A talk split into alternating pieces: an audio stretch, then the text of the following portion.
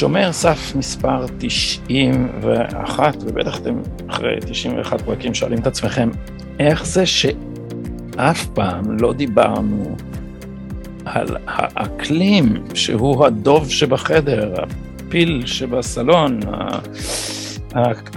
הפרויקט הענק של הניידים. אז אה, לכבוד, אה, לכבוד זה שהגיע הזמן, אנחנו מארחים הפעם את פרופסור יוני דובי מאוניברסיטת בן גוריון, מהמחלקה לכימיה. אה, הוא חבר בבית הספר לקיימות ושינוי אקלים של האוניברסיטה. שלום יוני, מה שלומך? שלום, שלום, ערב טוב. אז אתה, אתה נראה בחור טוב, שפוי בדעתך. איך קרה שנכנסת את עצמך למטחנה הזאת? כי אתה יודע, כל מי שאומר, כל מי שאומר, אבל רגע, אה, לא בטוח שאנחנו תוך שתי דקות נאבד את כל הכדור הארץ וזה, אז אומרים לו, אתה מכחיש את המדע, נכון. הנה אתם, זה, הנה טראמפ. בדיוק ככה.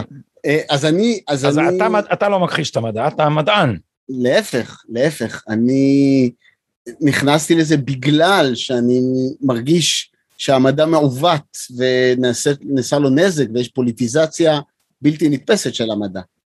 אז אני אה, אה, פיזיקאי תיאורטי בהכשרתי, כשחזרתי מארצות הברית מהפוסט-דוק, עבדתי שנה וחצי בחברה אה, שעסקה בטכנולוגיות להמרת אנרגיה, ליציר חשמל, ובפרט למדתי הרבה מאוד על פאנלים סולאריים, ועל בכלל הפקת אנרגיה ממקורות מתחדשים, ממקורות לא יציבים, ממקורות טבעיים, אם אתה רוצה לקרוא לזה ככה, איך שלא תקרא לזה, זה לא עובד.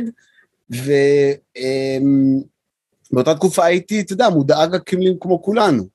אבל לאט לאט התחלתי לקרוא על זה, שוב, במסגרת העיסוק שלי, ואחר כך כמין תחביב רציני, וככל שהעמקתי לקרוא, הבנתי שיש פער אדיר בין מה המדע באמת אומר, ואני יודע לקרוא מה המדע אומר, ולהבין מה המדע אומר, ואני יודע לקרוא את השגיאות ואת הנתונים, ולבין מה שאנחנו שומעים בתקשורת, מהפוליטיקאים, מקובעי המדיניות. אמ, ולאט לאט זה הבשיל בי עד שזה פרץ במאמר ארוך בעיתון הארץ שהיה עמוס בהטעיות, cherry picking אה, ושקרים ממש. אמ, ואני שלחתי גם לכותבי המאמר וגם למדען שסיפק להם את המדע, וכתבתי להם, ואיך אתם איך אתם מעזים להגיד דברים כאלה, לעוות את הנתונים ולבחור את הנתונים שמתאימים לכם, ולערבב יחידות ולהציג גרפים שאין להם שום משמעות, כל מיני דברים מאוד מאוד בסיסיים. בוא תן לנו מושג על מה זה הדברים האלה, איזה, איזה הטעיות למשל?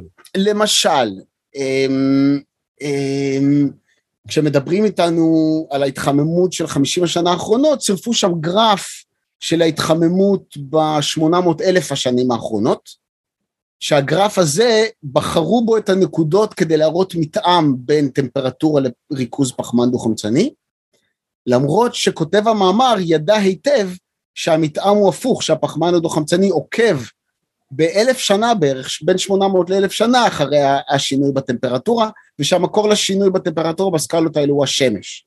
זו דוגמה שממש ממש הייתה בולטת למי שמכיר את הנתונים. דוגמה אחרת זה הגרף שלהם על, על אסונות אקלימיים או, או אירועי אקלים קטסטרופליים, שבו הם עשו גרף עמודות כאלה וחיברו נתונים ביחידות שונות שלא קשורים אחד לשני בכלל. יוני, תשנה בבקשה רק את הזווית של המסך שלך משהו, כי הגרין סקרין שלך, או הרקע שאתה בוחר, פשוט הוא משנה את הגודל של הראש שלך בצורה כל כך דרמטית, שלא, שלא מצליחים לשמוע על התחממות גלובלית, כי זה נראה שאתה סובל מהתחממות... אה, אז בוא נעשה בלור, זה יותר טוב? אה, אולי, טוב, ננסה. בוא, בוא ננסה ככה. okay. בוא אוקיי. ננסה ככה.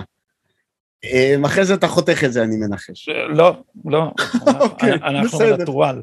אה, אז כן, הכי טוב, אוקיי. הכי טוב. אז הגרף, הוא מטעה כיוון שבחרו, זאת אומרת, מה שהגרף הזה בעצם אומר זה שההתחממות גורמת לעלייה בריכוז של הפחמן. נכון מאוד, ולא להפך. זה על סקלות של מאות אלפי שנים וזו תופעה ידועה. ידועה, אף אחד לא מתווכח איתה, ואנחנו יודעים למה היא קורית, ואפשר לחשב אותה בעלתים, זו תופעה ידועה. והם בחרו נקודות הצטלבות כדי להראות שיש מתאם. ממש כדי להטעות את הקוראים, וכשאני שלחתי אה, אה, מייל למדען שכתב את המאמר הזה, איש מדע מאוד ידוע, אה, הוא אמר לי, המטרה של הגרף הייתה להראות שעכשיו יש איזשהו שינוי. ואני עניתי לו, ואמרתי לו, פרופסור יקר, אין שום מטרה בעולם שבזכותה מותר לשנות נתונים ולבחור את הנתונים שמתאימים לך. פשוט אין שום מטרה כזאת. וזה הרגיז אותי מאוד. עכשיו, כותבי המאמר, אה, ניר חסון, שהוא עיתונאי רציני, בהקשרים אחרים, לדעתי, הזמין אותי לכתוב מאמר מאוד ארוך, כתבתי תגובה. מאמר תגובה, ומיד הפכתי ל... אתה יודע, אויב העם, כן. ומכחיש אקלים, ומכחיש מדע, ומשם אה, אה, זה התגלגל. אבל, אבל תגיד, אני... יוני, רגע, לפני שאנחנו ממשיכים, למה הוויכוח הוא עד כדי כך מטומטם? הרי אתה מסתכל על הוויכוח, ויש פה אלף מקהלה של פרוגרסיבים אה, צעקניים, שבטוחים לגמרי שהם מדברים בשם המדע, ואם אתה מתווכח איתם מיד הם אומרים לך, אבל 97% מהמדענים אומרים ש... ש, שזה בדיחה שאני אפילו לא יכול להתחיל להבין, להסביר כמה היא, כמה היא עושה נזק למדע, הטיעון הזה. מאיפה הודע הטיעון הזה? מאיפה המספר הזה? מה זה 97 אחוז מהמדענים ומה הם אומרים? זה, זה מספר בגדול מצוץ מהאצבע. מישהו, סוציולוג מאיזו אוניברסיטה אוסטרלית, סקר 11 אלף מאמרים בתחום האקלים, מתוכם 6,000 בכלל לא ענו על השאלה, והשאלה הייתה האם ההתחממות בחצי המאה האחרונה היא בגלל פחמן דו-חמצני ממקור אנושי. ומהשאר, מהחצי של השאר, הוא בחר לפי התקצירים, מה שנראה לו שתומך בטענה, וזה יצא לו 97 אחוז. עכשיו זה מספר שהופרך, והופרך שוב, והופרך שוב, ואין שום קשר בוודאי בינו לבין איזשהו משבר, כי משבר זה לא מילה מדעית, זה מילה אנושית, ובוודאי אין קשר בינו לבין מדיניות, וכולם ממשיכים לצטט אותו כמו איזה תוכים. עכשיו, למה זה קורה? על זה אני חושב הרבה זמן, בגלל זה אני מתארח אצלך, כי מתחיל אצלי בראש להתערבב המדע והפוליטיקה, ואני מתחיל לחשוב הרבה על הגורמים לזה, ואני חושב שיש כאן כמה גורמים. אה, אמ, חלק מהם קשורים לתזה שלך של ניידים ונייחים, יש כאן מאבק על שליטה בעמדות כוח בין אליטות לבנות עשירות משכילות. ורב לבין, לאומיות. ורב לאומיות, בהחלט, בהחלט, ורב לאומיות, לבין הנייחים. עכשיו, אפשר לראות את זה אפילו... אז זה, למה זה משרת את הניידים? אני, אני, יש לי תשובה משלי, אני רוצה לשמוע את, את תשובתך. למה, למה זה משרת את הניידים? מפני שהנה היום היה מאמר של נדב אייל בעיתון הארץ, משבר נייד גלובלי... נייד אייל, אני מבקש. נדב אייל, סליחה. נייד אייל, נייד אייל. משבר גלובלי דורש אחריות גלובלית. וזה בעצם כל הסיפור ב- ב- בקונטקסט הזה. עכשיו, אני לא מדבר על האינדיבידואלים, אלא על גורמי הכוח. אני חושב שיש כאן רצון להוציא את הכוח מידי הממשלות ולייצר ממשלה גלובלית שתפתור לנו את משבר האקלים הגלובלי. בבקשה, וזה... בדיוק, זה בדיוק, אני אזכיר רק למי ש...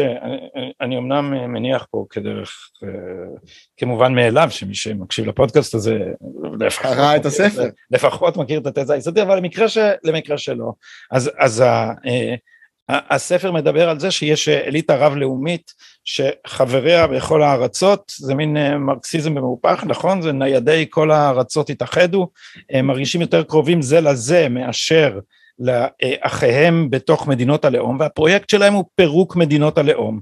וכדי אה, להצדיק את פירוק מדינות הלאום צריך לחזק את המוסדות הבינלאומיים, ומה יותר טוב כדי לחזק את המוסדות הבינלאומיים מלומר תשמעו יש פה בעיה שממשלות כבר לא יכולות לטפל בה כי היא גדולה מדי ומקיפה מדי ורק העולם כולו יחדיו יכול לטפל בו שזה, אה, החלק הבא של הטיעון זה איך כל זה מתגלגל לזה שהסינים השתלטו על העולם, אבל זה, זה, זה, זה, זה, זה החלק הבא. קורה.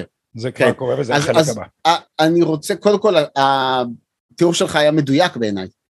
זה לא כל הסיפור, כמובן, וכמובן שברמת האינדיבידואל, אה, אה, זה שרוצה לעשות טוב, אני חושב שהפסיכולוגיה קצת אחרת.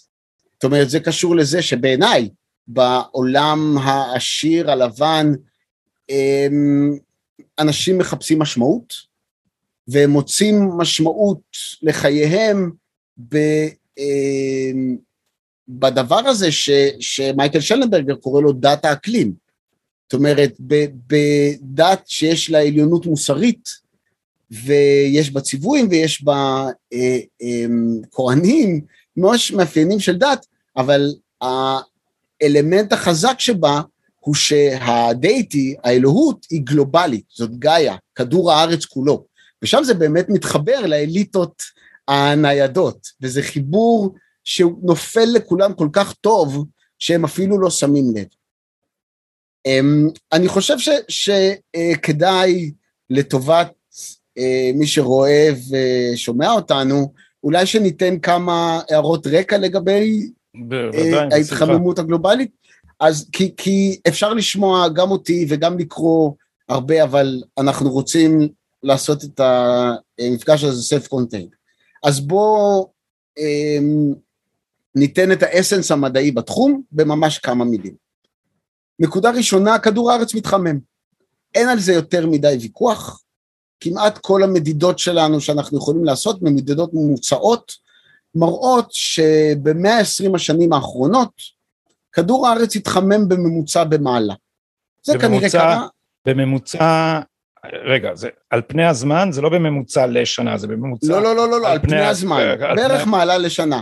בשבע ש... במהלך כל הזמן הזה, בממוצע על כל היקף כדור הארץ. נכון, זו עלייה אוקיי. די קטנה, חצי ממנה קרתה במחצית המאה העשרים הראשונה, שבה בכלל לא פלטנו פחמן דו-חמצני, חצי ממנה קרה בחצי השני של המאה העשרים, בערך משנת 2000 ועד עכשיו כמעט אין התחממות, הטמפרטורות הממוצעות עלו ממש ממש מעט, הרבה מתחת אז זה מעלה, רגע, כי פספסתי משהו, מעלה ב-120 שנה או ב-100 משהו כזה, כן. בין 100 ל-120 שנה, זה קצת תלוי מאיפה אתה מתחיל למדוד, איך אתה מודד, מדידות שונות מראות את המספר הזה קצת אחר, אבל סדר גודל של מעלה, משהו כזה. הדבר השני שכולם מסכימים עליו זה שריכוז הפחמן הדו-חמצני באוויר עולה. ב-70 שנה האחרונות אנחנו פולטים פחמן דו-חמצני ממקור אנושי והריכוז עולה. עלה בערך מ-280 חלקיקים פר מיליון, זה 0.028 אחוז, ועכשיו הוא בערך 0.04 1.9 אחוז, משהו כזה. מספר מאוד מאוד קטן, יש מעט פחמן דו-חמצני באוויר, זה לא רעל, זה לא מזהם. שני הדברים האלה עלו ביחד. אבל זה ששני דברים עולים ביחד לא אומר שאחד הוא הגורם לשני. וכאן זה חשוב להדגיש, אין הוכחה מדעית לזה שהעלייה בטמפרטורה 20 היא ברובה תוצאה מעלייה בריכוז הפחמן הדו-חמצני ממקור אנושי. זאת תזה מדעית. זאת תזה, יש לה סימוכין, יש לה הפרחות, יש מודלים, יש מודלים אחרים, המדע הזה הוא מאוד מאוד מסובך, המערכת האקלימית של כדור הארץ היא מערכת מסובכת בצורה בל תתואר, ואנחנו אני, מאוד רחוקים מלהבין אותה. אני זוכר מהתיכון, נדמה לי, מהתיכון שהמורה שלנו למתמטיקה אמר שאי אפשר יהיה להסביר לגמרי את האקלים, כי זה מערכת שיש בה יותר אה, אה, משתנים ממשוואות. נכון, זה מערכת כאוטית, מערכת שכל שינוי קטן בתנאים גורר שינוי גדול בתוצאות, זה מערכת עם אלפי פרמטרים שצריך לדעת אותם, חלקם הגדול אנחנו לא יודעים אותם ומנחשים אותם, וכל שינוי בפרמטרים האלה נותן שינוי גדול מאוד בניבויים של המודלים, ולכן במובן מדעי, מתודולוגי, זאת עדיין תזה ויש, וסביר להניח שתישאר ככה לעוד הרבה שנים, כי יכולות המחשוב שלנו מאוד מאוד רחוקות מלתאר את המערכת האקלימית בצורה אה, אה, טובה. אבל, אבל, אבל איך לקרוא להם, האלרמיסטים של, ה, של האקלים כל הזמן מנבאים שהמשבר הוא עוד רגע, נכון? כבר הרבה זמן, האנשים כל... אומרים, זה כבר היה איזה ניבוי של 12 שנה שהופרח, או אני לא זוכר של כמה... כל עשר שנים האו"ם מוציא דוח שאומר יש לנו עוד עשר שנים לפתור את הבעיה. יש לנו קריאה כזאת מ-82 וקריאה כזאת מ-90 וקריאה כזאת מ-2001 וקריאה כזאת מ-2018 אני יכול להראות לך את הציטוטים ברשימה מסודרת כל עשר שנים מוציאים לנו את ההפחדה הזאת, למה? כי האו"ם רוצה לשמר את כוחו. דרך הגופים האלה שנקראים ה-IPCC, הפאנל הבין ממשלתי לשינוי אקלים, שיושב תחת ה-UNFCC, ה-United Nations Framework Convention for Climate Change, שהמטרה המוצהרת של הגוף הזה היא להוריד את רמת הפליטות של הפחמן הדו-חמצני לרמה הטרום תעשייתית. זאת אומרת זה ירו חץ ועכשיו מסמנים את המטרה סביבו ומגייסים את המדע לתמוך במטרה הזאת. בכמה התחזיות האלה מפספסות? באחוזים רבים. בין 70, זה, זה קצת תלוי במודל, אבל בין 70 ל-160 אחוז. יש מודל אחד... זה לא פספוס כזה קטן. לא, זה, זה, אתה, אתה מסתכל על הנתונים ואתה אומר, הרי אין קשר, עכשיו, אין קשר בין המודלים לבין המציאות. עכשיו, גם המודלים האלה חוזים דברים שאנחנו יודעים שאין במציאות. וכפיזיקאי, אני הייתי לוקח מודל כזה, זורק אותו לפח ובונה מודל חדש. ועדיין יש איזה persistence של השימוש במודלים האלה ובמתודולוגיות הפסולות האלה מסיבה שהיא בעיניי רק פוליטית. עכשיו זה רק חלק... ולמה זה לא קל להפרכה? כי עכשיו נשמע... זה קל מאוד להפרכה. זה קל מאוד להפרכה. אז איך זה ממשיך להדהד? תראה, אני, אה. הנדב איילים של העולם, הם משוכנעים שהם צודקים. אני, אני לא מכיר את נדב אייל באופן אישי, יש לי הרגשה אינטואיטיבית שזה לא עומד לקרות. אבל אני, אבל אני מתרשם שהוא באמת בלהט אמיתי הוא משוכנע. זאת אומרת, הוא לא יושב שם ואומר לעצמו, אהה, אני רוצה ממשלה גלובלית, זה, אז אני בשביל לדכא את הנייחים, אני אה, אפמפם מאמרים טיפשיים על האקלים. הוא, הוא, חושב שהוא, הוא חושב שהוא מתריע בשער, נכון? אני צודק? כן, או, כן, או כן, כמוהו, כן, אני כן. אביא אותו לגמרי, רק בתור דוגמה. לגמרי, לא... ואני... אז למה הם לא משתכנעים? כי אומרים להם, הנה שחור על גבי לבן. הנה המודל. טעה, הנה, הנה הנבואה מ-2000 ומ-1990, והנה הטעות. למה זה לא משכנע? אין לי תשובה אליך, אלא לצטט את תומאס סואל מיודענו, שאמר שזה חסר תוחלת להראות גרפים ונתונים לאנשים שמתהדרים בעליונות מוסרית בבורותם. אני, אין לי הסבר לזה. אני יושב עם אנשים, אני יושב עם מדעני אקלים, והם אומרים לי, יוני, אתה צודק, המודלים לא טובים, אין לנו תחזית טובה, הנתונים שלך אה, אה, נכונים. אז אני שואל אותם, שיחה שהייתה לי לא מזמן, אז ממה אתה מודאג? אז הוא אומר לי, כי המצב קשה מאוד. זה, אה, יש כאן הרבה פסיכולוגיה ואני לא פסיכולוג, אז אני רק יכול לנחש ולתת את דעתי שהיא לא מושכלת, אבל זה בהחלט תהליך אדיר. עכשיו, אני רוצה ברשותך... אה, אה, רגע, רגע, כי אני כן. רוצה רגע, אה, אני רוצה רגע להביא את גודל עוצמת נבואות הזעם. מה אומרים שיקרה? עוד 12 שנה, אליבא ד-2018, זאת אומרת עוד עשר שנים נשאר לנו, כדור הארץ יהיה במסלול התחממות של בין חמש לשבע מעלות, בכמה זמן? במאה שנה. אה, ואנחנו נתבשל. יהיו מיליוני, מאות מיליוני פליטי אקלים. תשאל אותי אחרי זה, כי זה מתקשר לפוליטיקה בצורה חד משמעית.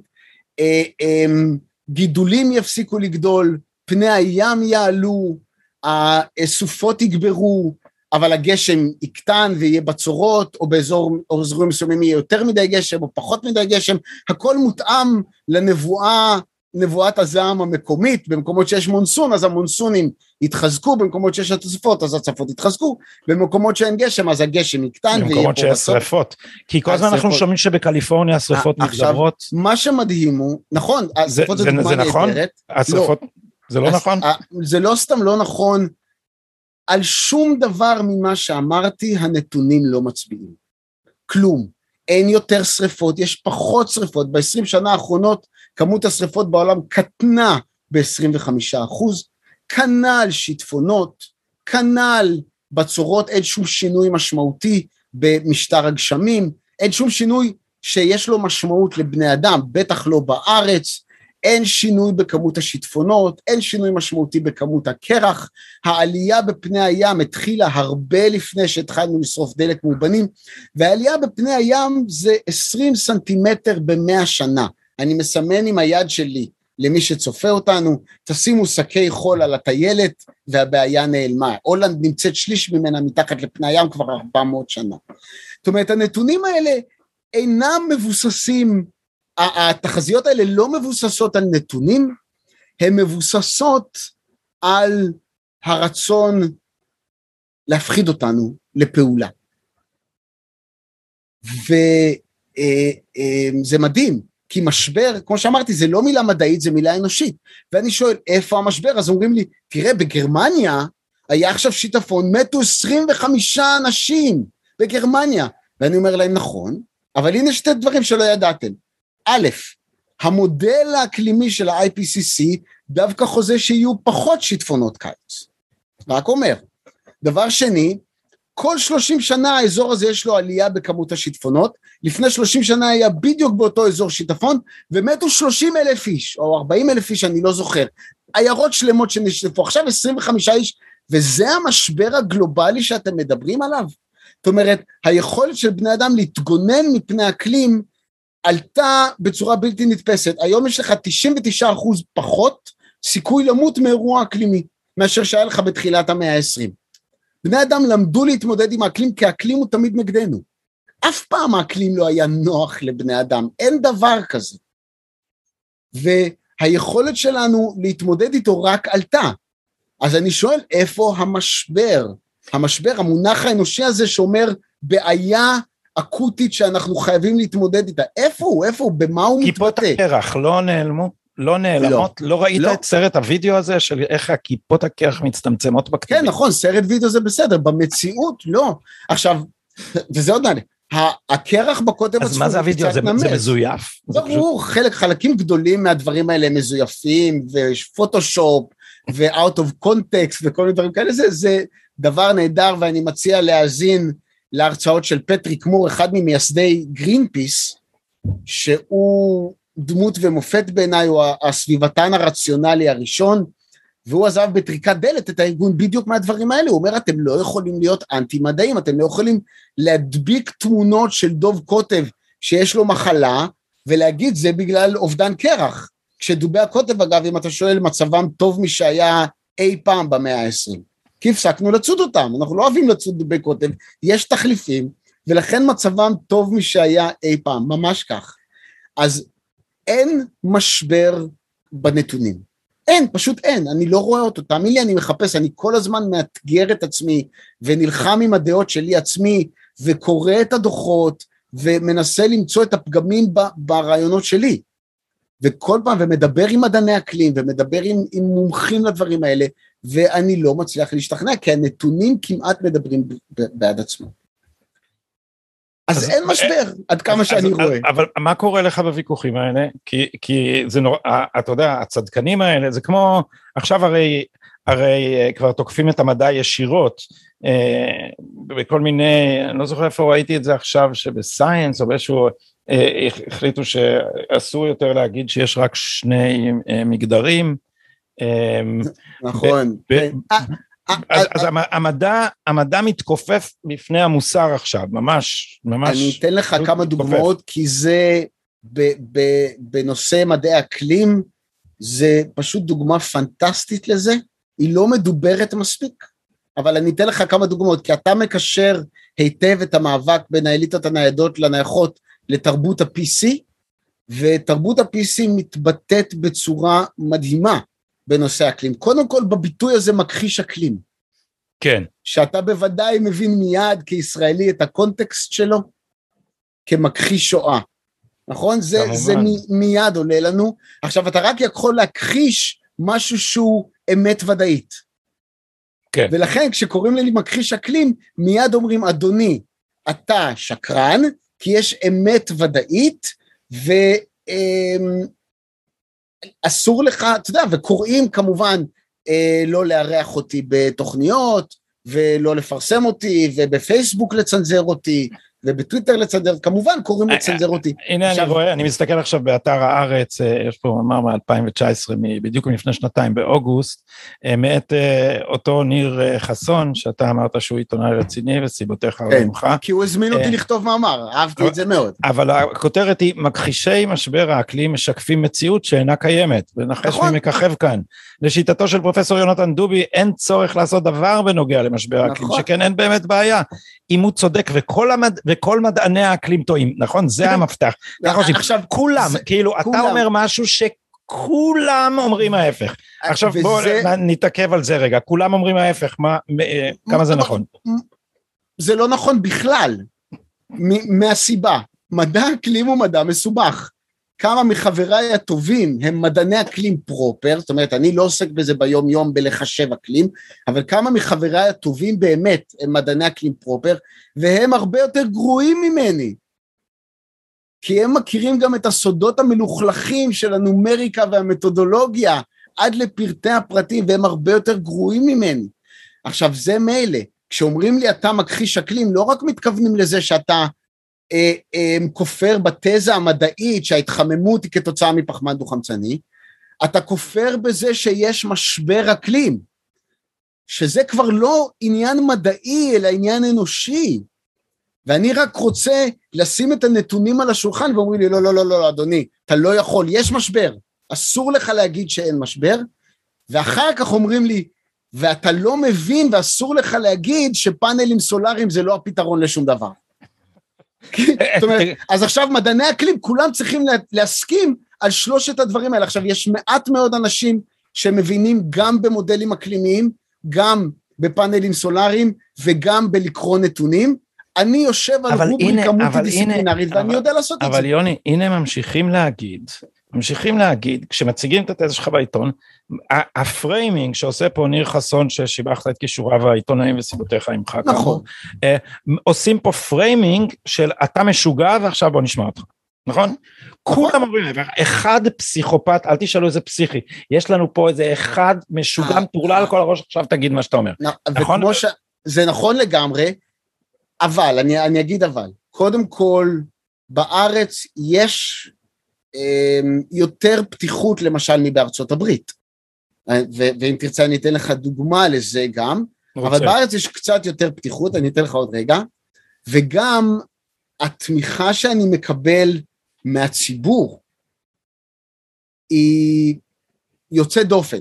זה אומרת, מדהים איך בישראל הרוב הנייח הוא כל כך יותר חכם מהאליטה המטומטמת. מטומטמת של הציבור הישראלי. באמת, אנחנו, לא אנחנו ניחנו, אני לא, אני, אנחנו חלוקים בדעותינו הפוליטיות, כי בעיניי, וזה המבחן האולטימטיבי, האליטה הזאת, רמת הטמטום הפוליטי שלה היא לא תתואר, רמת השחיתות המוסרית שלה היא מסמרת שיער, רמת השקרנות שלה משתקפת בזה שהעיתונות הישראלית זה פח אשפה. אשפה, נחות ירוד, מלקק עכוזים של האנשים שהוא חפץ בעיקרם שמשרתים את האינטרסים הפוליטיים שלו וזה דבר שנעשה נעדר בושה, אתה יודע, אתה מסתכל על אולפני הטמטום וההבל האלה ואתה, ואתה אומר אם כאילו זה לא היה המדינה שלי, זה, זה fucking מונטי פייתון.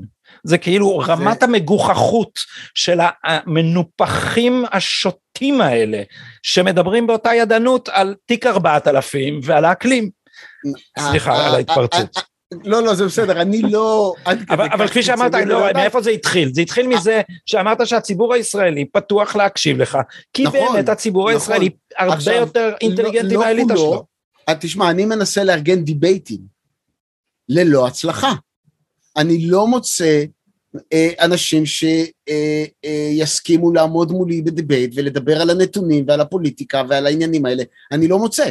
אז תשמע, ש... אז תשמע, בוא, יש, יש כמה זירות. אז א', תרגיש אה, דלת פתוחה פה, בפודקאסט הזה, אבל שנית, אתה יודע, אני חובב צרות, וכשאפשר אה, להסתבך עם איזה קבוצת צדיקים, שאל אותי איך היה פעם להתווכח עם טבעונים, זה היה הכי כיף בעולם. כן. אז, אה, אז, אז מיד אני מתגייס למלאכה.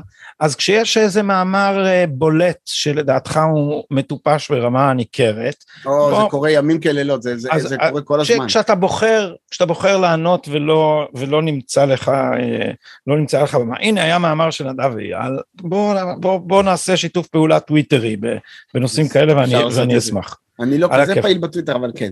עכשיו, אז אז בארצות הברית זה בלתי אפשרי. בארצות הברית, החברה האמריקאית לפיזיקה, ב-2016 או 2017, הוציאה הודעה לעיתונות, שבו היא אומרת, אני אגיד באנגלית ואז אני אנסה לתרגם, The evidence for man-made global climate change is incontroversible. בעברית, העדות לכך שיש התחממות גלובלית או משבר אקלים גלובלי עם מעשה ידי אדם, היא אינה ניתנת לוויכוח. החברה האמריקאית לפיזיקה. זה עורר סערה בלתי נתפסת בגלל שפיזיקאים לא אוהבים שמשהו לא ניתן לוויכוח, הרי זה עצם... כגון תורת חיי... קוונטים למשל. אתה מבין, דברים כאילו הרבה יותר פשוטים מהאקלים, מתווכחים עליהם מאוד שנים, וזה אסור להתווכח על זה? אז עצומה גדולה של חברי אה, החברה האמריקאית לפיזיקה, כוללת חתני פרס נובל רבים ואנשים מאוד מאוד ידועים, שאתה יודע, אה, אה, אני למדתי את הספרים שלהם בתואר הראשון, מיד התפטרו מחברותם באגודה. וואלה, ונהיה כל הוא, הכבוד. כן, כן, סיפור גדול, ונהיה הוא הגדול וזה, ו... אה, אמ, אבל זה מדגים לך את, את, את העוז רוח סלש חוצפה של חברה מדעית להגיד העדויות אינן ראויות לוויכוח בכלל. המדע הוכרע. כשמדע, זה, זה, בעצם הגדרתו אף פעם לא מוכרע. אנחנו נמצאים בגלגול לאחור של משפט גלילאו. לגמרי. ש, ש, שבו הכנסייה אמרה, אבל כתוב בכתבי הקודש ואי אפשר להתווכח עם זה. אה, זה, זה, מי... זה ממש אמירה דתית. אה, science is settled. אל תדונו יותר בשאלות האלה. המדע הוכרע, זה, זה, זה, זה ממש אמירה דתית בעיניי, אמירה קתולית. וזה מדהים. עכשיו, אתה רואה את תרבות ה-PC הולכת בצורה מאוד מאוד אגרסיבית בארצות הברית, אז החברה האמריקאית לפיזיקה מינתה ועדה. בראש הוועדה עמד פיזיקאי בשם סטיב קונין, שהוא אה, אה, דמוקרט מוצהר, זאת אומרת, יהודי פרוגרסיבי מניו יורק, שירת כיועץ מדעי תחת ממשל אובמה, והוא נכנס לעובי הקורה. חקר את הנושא שלוש שנים, ועכשיו ממש לא מזמן הוציא ספר. הכותרת של הספר הוא Unsettled, לא מוכרע. ובו הוא פורס את השאלות המדעיות ואת ה... בעיקר את התובנה שלו, שהמדע הזה לא מוכרע. אנחנו יודעים הרבה פחות ממה שאנחנו חושבים שאנחנו יודעים. ואתה יכול לדמיין לך מה קרה לסטיב קונין בעיתונות האמריקאית. מה קרה לו ברמה המקצועית? הוא איבד את עבודתו? לא, ברמה המקצועית הוא לא איבד את עבודתו, כי הוא כבר, הוא מדען, אתה יודע, שאני רק יכול לחלום להיות כמוהו, אז הוא לא איבד את עבודתו, אי אפשר לפטר בן אדם ברמה כזאת של מדע, אבל הוא שמץ... לא, זה, לא- זה, תשמע, זה לא מדויק. אנשים, נכון, אנשים אני, על, אני, על אני... עבירות PC ממש קטנות איבדו את עבודתם, איבדו את יוקרתם, לפעמים... יכול איבדו... להיות שזה עוד יקרה לו. תראה, הוא גם לא צריך את הטניור באוניברסיטה כבר. הוא... זה לא באמת עניין מבחינתו. אבל הוא שמץ בצורה, אתה יודע, כל כך מכוערת. בעיתונות הוא הפך לפרסונה נון גרטה בחוגי השמאל, ממש דברים אה, אה, קיצוניים בצורה יוצאת אופן, והנתונים שהוא מסתמך עליהם זה הכל נתונים מתוך דוחות האו"ם. זה פשוט דבר מדהים. זאת אומרת, עכשיו, רגע, הוא, הוא, הוא בשביל להפריך את התזה על משבר האקלים, הוא ישתמש בדוחות האלרמיסטיים שעליהם מתבססים אלה שאומרים שיש משבר אקלים. נכון, כי הדוחות של האו"ם מחולקים לשניים. יש את החלק המדעי, שהוא כותבים אותו מדענים, ולכן הוא יחסית מאוזן. הוא לא מאוזן לגמרי, כי הכסף הולך לטובת הוכחה שבני אדם אחראים למשבר האקלים, ולא לטובת מחקר אקלימי, שני דברים שונים. אבל החלק התקשורתי של הדוחות האלה הוא כמעט לא קשור לחלק המדעי.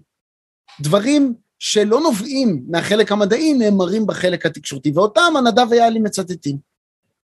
והוא קרא את אלפי העמודים של הדוחות האלה, ועשה את החישובים בעצמו, ולמד ודיבר, הוא איש מאוד מאוד רציני, והגיע למסקנה שהמדע לא הוכרע. לא הוכרע. וזה, והוא נהיה אה, אויב העם. עכשיו, בארץ, המצב לא רחוק מלהיות מזה. עכשיו באוניברסיטאות המצב יותר טוב בארץ, כי, וזה אני מרגיש אישית, יש הרבה תמיכה, הרבה אנשים שאומרים לי אגב, אני לא רוצה ל, ל, לתמוך פומבית, אבל כל הכבוד לך יוני. ממש אנשים שאומרים לי את זה, אה, וזה משמח לשמוע. מכיר, את זה, זה, זה, אני זה מכיר. קורה. תנסה פעם להתווכח עם ה... עם ה... אל תנסה, אני אומר לך, אל תנסה להתווכח עם... יש, יש חוגים למדעי המגדר, זה, אה, אה, אני חושב, עמוסים בשקרים אפילו עוד יותר ממדעי האקלים. זה פשוט בלתי נסבל, והלוביז של הארגונים הפמיניסטיים נשענים על נתונים שאין להם שום אחיזה במציאות, כלום. אבדן. עכשיו, אם אתה אומר את זה, יש פורומים שאם אתה אומר את זה, אז אתה אה, דמך מותר, פשוט דמך מותר, ואנשים אז, מפחדים, אה, אתה יודע, מפחדים אה, ממש אז, ובצדק. אז אתה, אתה יכול למצוא את עצמך, נכון. אתה, שם אתה יודע, אם דבר כזה מתגלגל לאיזה, לאיזה מיטו, אה, אז יכול באמת לגמור לבן אדם את החיים, לא לגמור נכון. לבן אדם את המשפחה או דברים כאלה. אני חושב שבארץ זה פחות נורא, במיוחד נכון. במדעי הטבע, וזה גם לא המקצוע שלי המדעי פר סי, אז אני קצת במקום יותר בטוח. אבל אני לא מסתיר שום דבר, ואם מישהו רוצה להתנכל לי, אני, אין לי מה לעשות אלא לעמוד מאחורי היושרה המדעית שלי, אין לי שום ברירה. זאת האמת, אין לי שום ברירה. אני לא יכול, אין לי ברירה אחרת, אני לא, אה, לא מוכן... ובמחלקה שלך, איך מקבלים את... אה, מה... אה, תשמע, במחלקה שלי, חלק גדול ממי שמדבר איתי, תומך. יש גם אנשים שהם דוגמה קלאסית לאליטה הניידת הפרוגרסיבית, בכל זאת אנחנו מחלקה לכימיה באוניברסיטה מכובדת, אז הם כמובן לא מנהלים איתי את הוויכוח הזה, כי אנחנו חברים טובים, אז אנחנו שומרים על אה, אה, ידידות, ועדיף לא לנהל את הוויכוח, כי אנחנו יודעים שהרוחות יתלהטו. והרוחות אגב מתלהטות בנושאים אחרים, למשל באפליה מתקנת ובדברים כאלה שעולים, אתה יודע, באופן טבעי בוועדות באקדמיה, אמ, אבל דווקא בעניין הזה, באוניברסיטה אני מרגיש מאוד נוח, זאת האמת. יש אנשים שחושבים כמוני, יש אנשים שחושבים אחרת, אבל בארץ, וזה מאוד מאוד בולט בעיתונות, זה, זה הרוח הפרוגרסיבית, זה לא בלתי קשור, כי אתה רואה כנסים כבר על צדק אקלימי, שזה מושג שאתה תבין, אקלים זה לא צדק, ואתה יודע, יש לי אה, אה, הקלטה של ראיון מהתוכנית של אסתי פרז, מה-24 לתשיעי 2019, זה רשום מולי, שמתראיינת פרופסור אורלי רונן, היא אדריכלית, אדריכלית עירונית או משהו כזה, היא הייתה ראש מרכז השל לקיימות, והיא עכשיו נותנת בריאיון שורה של טעויות עובדתיות, פשוט טעויות, אה, אה, אה, אתה יודע, מדעיות, דברים לא נכונים, פקטואליים, שקל לבדוק בחיפוש בגוגל, ואז לסיכום, לספר היא אומרת, משבר האקלים אסתי הוא הזדמנות ליצור כאן חיים טובים יותר, שוויוניים יותר וחברתיים יותר.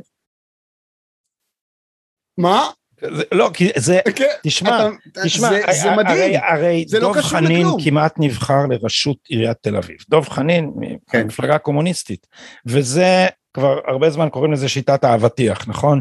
ירוק בחוץ, אדום בפנים, בפנים, וזה מוכרים לך את הסוציאליזם, זאת אומרת את ביטול השוק החופשי, כהצלה של כדור הארץ ממשבר האקלים. זה פשוט, הצ... עכשיו מדברים פה באיזה רמה אינטואיטיבית כזאת, שכאילו אומרים לך, רגע, השמאל יש לו אמפתיה לעניים, לדובי קוטב ולפרחי גרניום. ולכן אנחנו נגן על כולם, כי אנחנו בעד ההרמוניה. נכון, אנחנו אנחנו בעד גאיה, בעד הטבע הבלתי מופרע. כן, זה, זה שזה נכון. מגיע עכשיו, שזה מגיע עכשיו לאחד, ה, זה, לאחד הביטויים הבולטים ביותר של זה, בעיניי זה ממש שורה של מאמרים בארץ של כל מיני, אתה מרגיש שזה רוח, כי זה קורה נגד ילודה. הם נכון, בסוף, אני, אני, בסוף, אותי. הם נגד אנשים, ואני זוכר את זה כי אבא שלי, כשהייתי ממש אה, נער בתיכון, אני זוכר, ישבתי איתו וראינו איזה, איזה אה, סרט, שאם אני זוכר נכון, אוניות של גרין פיס בו ממש אה, נלחמו כנגד ציידי לוויתנים, עשו ממש, נכון, ו- כן. ואבא שלי אמר לי, כאילו באיזה הערת אגב כזו, הוא אמר, תראה, זה פשיסטים. כי, ואתה יודע, הוא ראה זה- את העתיד, אביך. וזה לא, זה, אני זוכר שדיברו על זה אז, אני זוכר אותו, את פרופסור דן הורוביץ ואחרים, קוראים לזה פשיסטים, ואני זוכר גם אחר כך מלימודיי באוניברסיטה למשל, ש, שזה היה מאוד ברור נגיד בשיעורים של פרופסור שאול פרידלנדר, שהוא מומחה ל, לחקר גרמניה הנאצית, אה, שאמר שזה, שזה ברור ומובן מאליו שהרומנטיקה האנטי אה, הומניסטית היא רומנטיקה של חזרה לטבע הבלתי מופרע, של אה, של האכזריות החייתית, של ה, ש, שהיא בניגוד למוסר הנוצרי והיהודי שהוא מוסר של חסד ו, ורחמים, והאנשים האלה, תנועות הנוער הפשיסטיות סגדו לטבע, היה להם ממש שמות כאלה, זינג פוגל אם אני זוכר נכון, ציפורי השיר, ו, ו, וממש היה, היה פולחן של חזרה ליערות הטבטוניים ויחד עם הפגניות, ו, זאת אומרת, זה, זה, וזו תופעה שחוזרת על עצמה בסקאלה העולמית. עכשיו, אני לא רוצה להאשים אף אינדיבידואל שתומך בפאנלים סולאריים בפשיזם. בפשיזם. אני לא רוצה לעשות את זה, בוודאי לא בארץ. אבל אני כן רוצה לקרוא להם, אם הם מאזינים לפודקאסט הזה, להתבונן בנתונים ולהבין את הדרך המדהימה שהאנושות עברה, וכמה אנחנו בזכות הטכנולוגיה ובזכות, מה לעשות, הקפיטליזם שאפשר את זה, אה, אה, אנחנו במצב כל כך הרבה יותר טוב מהפרא האציל של רוסו. אתה יודע, אי אפשר להשוות את המצב של האנושות עכשיו ולפני 150 שנה. והרומנטיזציה הזאת היא, אה, אה, היא דבר רע מאוד. עכשיו, אני מסכים איתך בכל פה שהרוח האנטי ילודה הזאת, אני לא מצליח להבין אה, מאיפה היא באה. כששואלים אותי אם יש יותר מדי אנשים, אני תמיד אומר לא. יש יותר מדי אנשים עניים שסובלים בעוניים. אם כולם היו עשירים כמוני וכמוך, לא הייתה שום בעיה. למה, למה אכפת לכם כמה אנשים יש בעולם? אז אבל חסידי, אבל להם. חסידי הצדק הסביבתי יגידו לך, בגלל שיש חזירים כמו פרופסור יוני דובי וגדי טאוב, שיושבים פה על הררי החמאה ואוכלים בזמן שאנשים אחרים הם רעבים, אז הם משמידים את הסביבה, ובגלל בגלל שאני ואתה משמידים את הסביבה, אז יש בהודו אנשים שגובים ברעב. והנתונים מראים בדיוק את ההפך, הלוך והראו, וזה פשוט מדהים. הסבר והדגל. לא, הנתונים מראים בצורה חד משמעית, שככל שמדינה יותר עשירה, ככה הסביבה בה יותר נקייה. בצורה מובהקת שאי אפשר לפקפק בזה. מאיזו סיבה? מסיבה מאוד ברורה. פירמידת מאסלוב. כשאנשים עניים והם צריכים לדאוג מה הילדים שלהם יאכלו לארוחת ערב, או האם יהיה להם עבודה עד סוף שבוע, או האם יהיה להם בגדים ל- ל- להלביש את הילדים בחורף, פשוט לא אכפת להם שהנחלים מזוהמים ושהים מזוהם ויש ארפיח מעל העיר. הדרך היחידה לגרום לאנשים שיהיה אכפת להם מהסביבה, זה להעלות אותם מעל רמת עוני מסוימת. עכשיו, זה קורה בכל העולם. רמת העוני בעולם יורדת, וזה הדרך היחידה לשפר את הסביבה. זה מה שמראים הנתונים. בתור מי שלא יכול להשיב בצורה מפורטת כמוך לחלק מהטיעונים על 97% מהמדענים ומה שהם אומרים, כן. אני כשאני נתקל בוויכוחים האלה על, על פאנלים סולאריים, ואני קצת יודע על כמה הניסיונות לאנרגיה של קיימות, כמה דברים מסתירים עליהם, כמה, כמה, כמה למשל, טורבינות הרוח האלה, מה הם עשו למשל לאוכלוסיית העופות הטורפים, או כל מיני דברים, או כל מיני דברים אחרים, אז אני שואל שאלה פשוטה, ואני לא, עדיין לא הצליחו לענות לי חוץ מאשר באמצעות הסדרת צ'רנוביל, שהיא בעצמה מסמך תעמולה, צריך לזכור, למרות שהיא סדרה מהממת. סדרה מדהימה, אבל היא מדהימה. בהחלט, נכון, מז- יש בה כי, אלמנטים... כי אני שואל, למה לא אנרגיה גרעינית? אם אתם כל כך חשוב לכם קיימות, הנה מקור אנרגיה נקי, בלתי מתכלה בכל טווח נראה לעין של נכון. אה, אזור מערכת השמש הידועה, למה לא? למה לא? מהסיבה, אני חושד, אני, אני לא יודע לענות לך, אני חושד שזה מהסיבה הכפולה, שאחד, צריך לכרות את האורניום, ולכן אתה משנה את הטבע, וזה רע, כי כל שינוי של הטבע, כל השפעה על הטבע היא רעה ביסודה, וב' אם אתה תעשה את זה, אתה תאפשר שימור של אורח החיים המערבי המודרני. ואתה תכשיל את כל פרויקט הממשלה הגלובלית, כי הנה פתרון פשוט שלא מצריך את הממשלה הגלובלית, ולא מצריך את האו"ם ואת איחוד אירופה, ואת אה, אמנות הפליטים, ואת כל האינסטרומנטים האחרים שבאמצעותם מנסים נכון, אני- ל- לפרק אני את חושב- מדינות הלאום. נכון, עכשיו, אתה יודע, זה, זה הכללות, אבל אני... אה, אה, אה, וכשאתה שואל אנשים ספציפיים למה אתם נגד גרעין, הם תמיד יגידו לך כי זה מפחיד, כי זה מסוכן, ואז אתה מראה להם את הנתונים, שמראים בדיוק ההפך כרגיל, והם עדיין לא משוכנעים. אז אני, איזה אני שואל נתונים את עצמי, אתה מראה? מה- מה זה הנתונים? שאנרגיה גרעינית היא בהרבה האנ- מקור האנרגיה הבטוח ביותר שיש לאנושות בסקאלה גדולה. באיזה מובן הוא יותר? כי תראה, פחות הרוגים פר קילוואט שעה.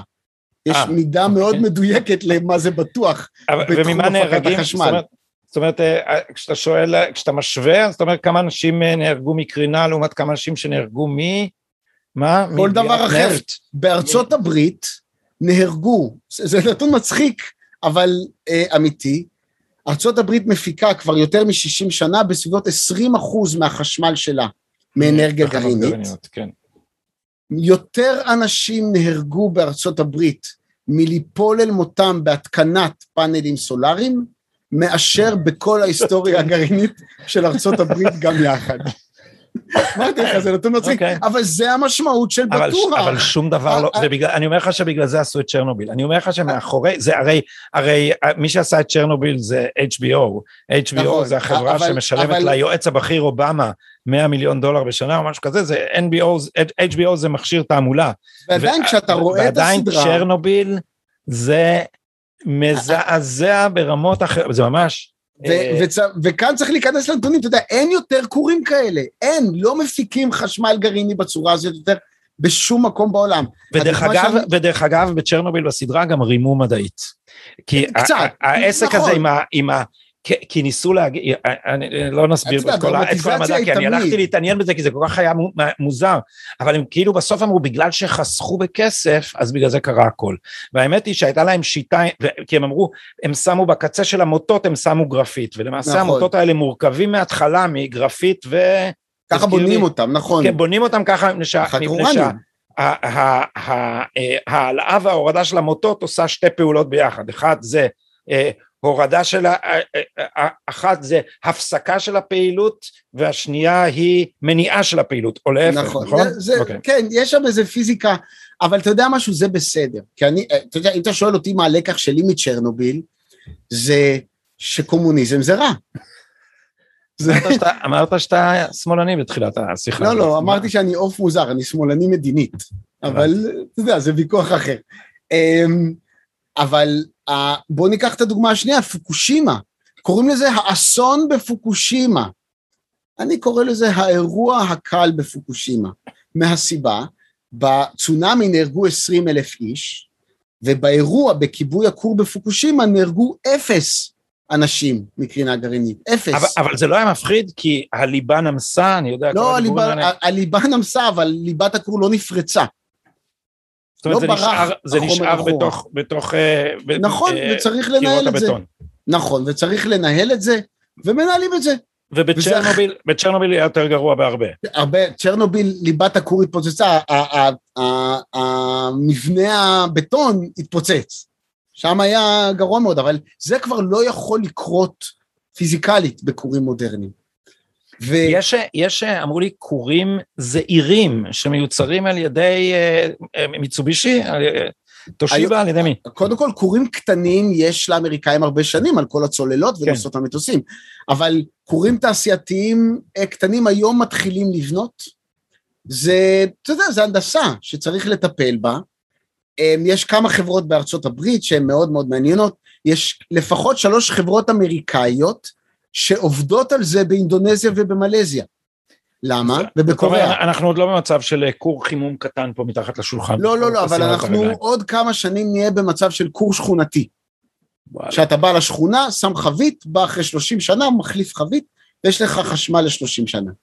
מדהים, מדהים. בלי פליטות, בלי זיהום, בלי רעש. והחבית בלי... הזאת אחר כך יש בה פסולת גרעינית, מה צריך לעשות איתה? כלום, לשים אותה באתר פסולת גרעינית. זה מקור האנרגיה היחיד שבו אתה שולט על הפסולת. בדרך כלל כשאתה מייצר חשמל הפסולת נפלטת לאוויר, נשפכת לים. אבל אין איזה מצב תיאורטי שבו יהיה יותר מדי פסולת גרעינית וכבר לא יהיה לנו איפה לקבור אותה? לא, צפיפות האנרגיה של אנרגיה גרעינית היא כל כך גבוהה, שאתה יכול את כל צורכי הפסולת הגרעינית של ארה"ב ל-200 השנה הקרובות, לשים במגרש פוטבול. להרים אותו קצת לגובה, ויש לך, זה פשוט ממש ממש אנרגיה טובה. עכשיו, כאן אנחנו חוזרים ל, לירוקים, כי איך אתם, שדוגלים בהגנה על הסביבה, לא מבינים שהדרך הנכונה לעשות את זה היא ללכת להפקת אנרגיה שהיא משפיעה פחות על הסביבה, ולא יותר, פאנלים סולאריים שתופסים שטח ענק, ותוך 15 שנה צריך לזרוק אותם, וזה כמות זבל אדירה. זה, זה, אה, אה, יש פה דיסוננס קוגניטיבי, כשמאמתים אותם עם הנתונים. ואני לא יודע להסביר אותו. שם אני אומר, את ההסבר לדיסוננס הקוגניטיבי, אני לוקח לכיוונים הפסיכולוגיים.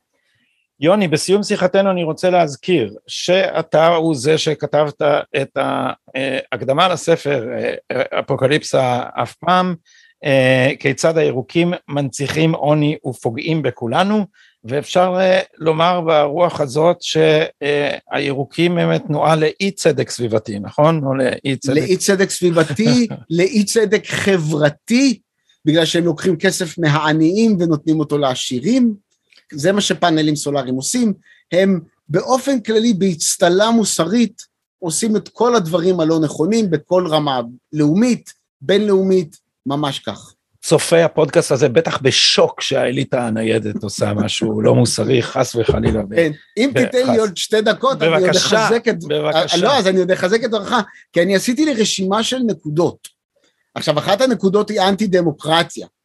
נכון, כמו שאתה אומר, המאבק גלובלי הוא נגד דמוקרטיה, והדוגמאות שאתה נותן בספר על הבגצוקרטיה של ישראל, שאני נוטה להסכים עם חלק גדול מזה, אני זוכר את אבא שלי יושב ומתעצבן על אהרון ברק, הכל שפיט, הכל שפיט, הוא היה... זה, זה, אמ, ו, ושנה שעברה, בית הדין, אגב, בית המשפט העליון של הולנד קבע, בעקבות תביעה של ארגון סביבתי שיש בו 890 חברים, שממשלת הולנד חייבת לשנות את יעדי הורדת הפליטות שלה מ-17 ל-25 אחוז.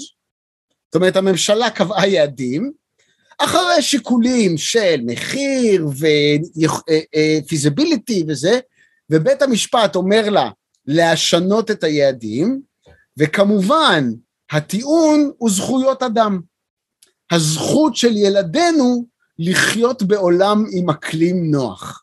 זה בהולנד, כן? כן, זאת לא יכול... אומרת שבאמצעות, אה, באמצעות, זה חקיקה או זה, זה אה, פסק מדיניות ממשלתי, זה פסק דין של בית משפט. פסק דין של בית משפט שמחייב את הממשלה לשנות את היעדים שלה. וואו. עכשיו, אני רואה את זה קורה בארץ, או, או בוודאי אני רואה את זה אפשרי בארץ, נכון? כי אין אה, אה, אה, עקרון עמידה, כל אחד יכול להגיש, יבואו גרינפיס ישראל, דוקטור יונתן אייקנבאום, ויעתור לבית המשפט העליון שהיעד של 30 אחוז אנרגיה מתחדשת עד 30, 2030 הוא... זכות אדם הוא, של ילדינו, מי זה יונתן אייקנבאום? או הלוביסט הראשי של גרין פיס, יש לו דוקטורט בניתוח נאומים של חברי כנסת דתיים בנושאי סביבה. והוא הבר סמכה. אבל הוא דוקטור, הוא דוקטור. והוא הבר סמכה. גם אני אומר לאשתי, בואי אני ארשום לך תרופות, אין בעיה, אין כן, שום בעיה. צר לי, צר לי שאני, אה, אה, אתה יודע, אני לא אוהב לרדת עד הומינם, אבל לפעמים אין לי ברירה. אז אה, זאת נקודה אחת. כן, אז ה, ה, ה, זה מלחמה בדמוקרטיה שאנחנו רואים אותה קורית.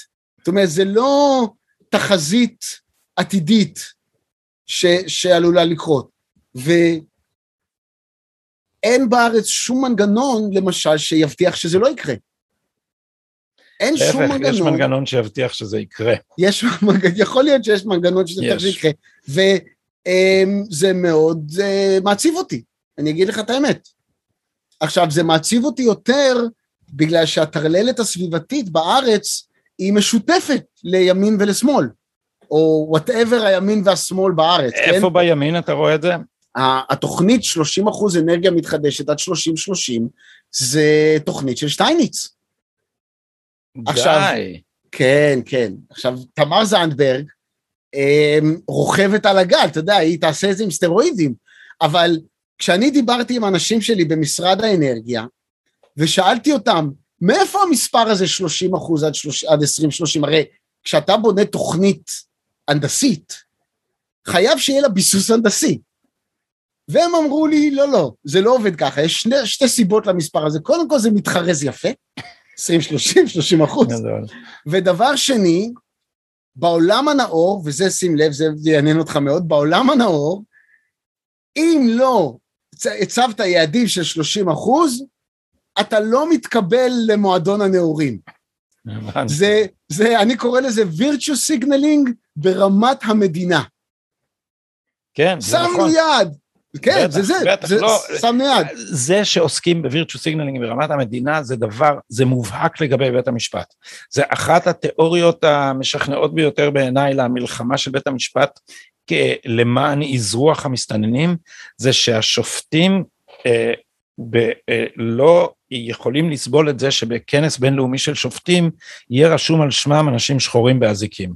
אז הם, ה virtue signaling ברמת המדינה, זאת אומרת השופטת דפנה ברק ארז שהפכה פה מילת נשים לעילת פליטות בישראל, היא צריכה לאותת בשם המדינה, שהמבנה הסטטוטורי של מדינת ישראל הוא נאור, כי זה, ה, זה, ה, כן, זה הקשר כן. בין הפרטי לבין ה... לבין אה, הכללי. אה, ושוב, אני רואה את זה, אני פחות מבין בנושא המסתננים, אבל בנושא אנרגיה אני מבין היטב, והעניין הוא שיש לזה מחיר, ויש לזה מחיר אדיר, המחיר הזה בא על חשבון העניים במדינת ישראל. ופשוט אין על זה ויכוח בנתונים, כי מחיר החשמל עולה. מחיר החשמל יעלה, הוא כבר עלה. אנחנו משלמים מיליארד וחצי שקל סתם לאנשים עשירים שיכולים לשים פאנלים סולאריים על הגג שלהם, או לחברות גדולות כמו אה, אה, סולל בונה, ואנחנו משלמים את זה במחיר החשמל. וזה מס פרוגרסיבי בגלל שאחוז מחיר החשמל מאחוז משק הבית, מה, מהמחיר שעולה לחיות, הוא בערך אותו דבר על כל העשירונים. כי אין לך הרבה מה לחסוך בחשמל, או אין לך הרבה מה לבזבז עוד חשמל. מה, עשירים מפעילים שלוש לא, מכונות כביסה ביום? לא, זה לא אותו אחוז, זה אותו כמות. כן, אותו כמות, סליחה, כן, אותו כמות. כן. ולכן לא, מס... אצל העניים זה אחוז הרבה יותר גדול. אחוז יותר גדול, בדיוק, זאת אותה כמות, ולכן זה אחוז יותר גדול אצל עניים. אז עכשיו, לי, ואני מקווה גם בשבילך שלך, עוד 200 שקל בחודש אה, אה, חשמל, זה לא יהיה נעים, אבל זה לא יהיה אסון. אבל אני, שגדלתי בבאר שבע, אני מכיר אנשים שבשבילם 200 שקל לחודש זה אה, רכיב משמעותי בתקציב המשפחתי. כן. ואף אחד לא סופר אותם. למה אנחנו לא סופרים אותם? מה, כי ישראל תקטין את ריכוז הפחמן הדו-חמצני בעולם? הרי אנחנו... בגלל כמה נעבור... ליכודניקים? מה פתאום? אני, אני לא מצליח להבין את זה, הרי אם ישראל מחר נכבה את הכל ונעבור לחיות כמו האמיש, אי אפשר יהיה למדוד את זה בריכוז הפחמן הדו-חמצני, אנחנו כל כך קטנים באטמוספירה הכללית, כן. כן, בדיוק, אי אפשר יהיה למדוד את זה מרוב שזה קטן. ובשביל זה אנחנו פוגעים בעניים. וזה חוצה מפלגות בישראל. ואני לא לגמרי כן, מצליח להבין את זה. מצער כן. מאוד, ובוא, בוא, זה דבר לחשוב עליו שאנחנו בימין, לפחות במקום שבו באמת אכפת לאנשים מהנייחים, ולא רק מ virtue signaling. כמובן בימין אתה שומע יותר ויכוחים. בימין אתה שומע יותר ויכוחים בנושא, אבל ככלל, אני לא רואה את הממשלה הזאת, שאתה יודע, יש בה הרבה אנשים ימנים, אתה לא רואה, אני לא רואה אותה פתאום עושה חושבים אה, פעמיים. הממשלה הזאת היא ממשלת שמאל עם ימנים דמה, אבל זה נושא אחר. זה נושא אחר. פרופסור יוני דובי, זה היה גם מאלף, גם כיף. ואני מבקש ממך לזכור לרשום לך בצד כשאין אאוטלט לביקורת שלך אנא צלצל בפעמון ושומר סף יופיע על דלתך עם דלי כדי לעשות פרק 2. תודה רבה לך על השיחה. מהמם, תודה רבה. לילה טוב.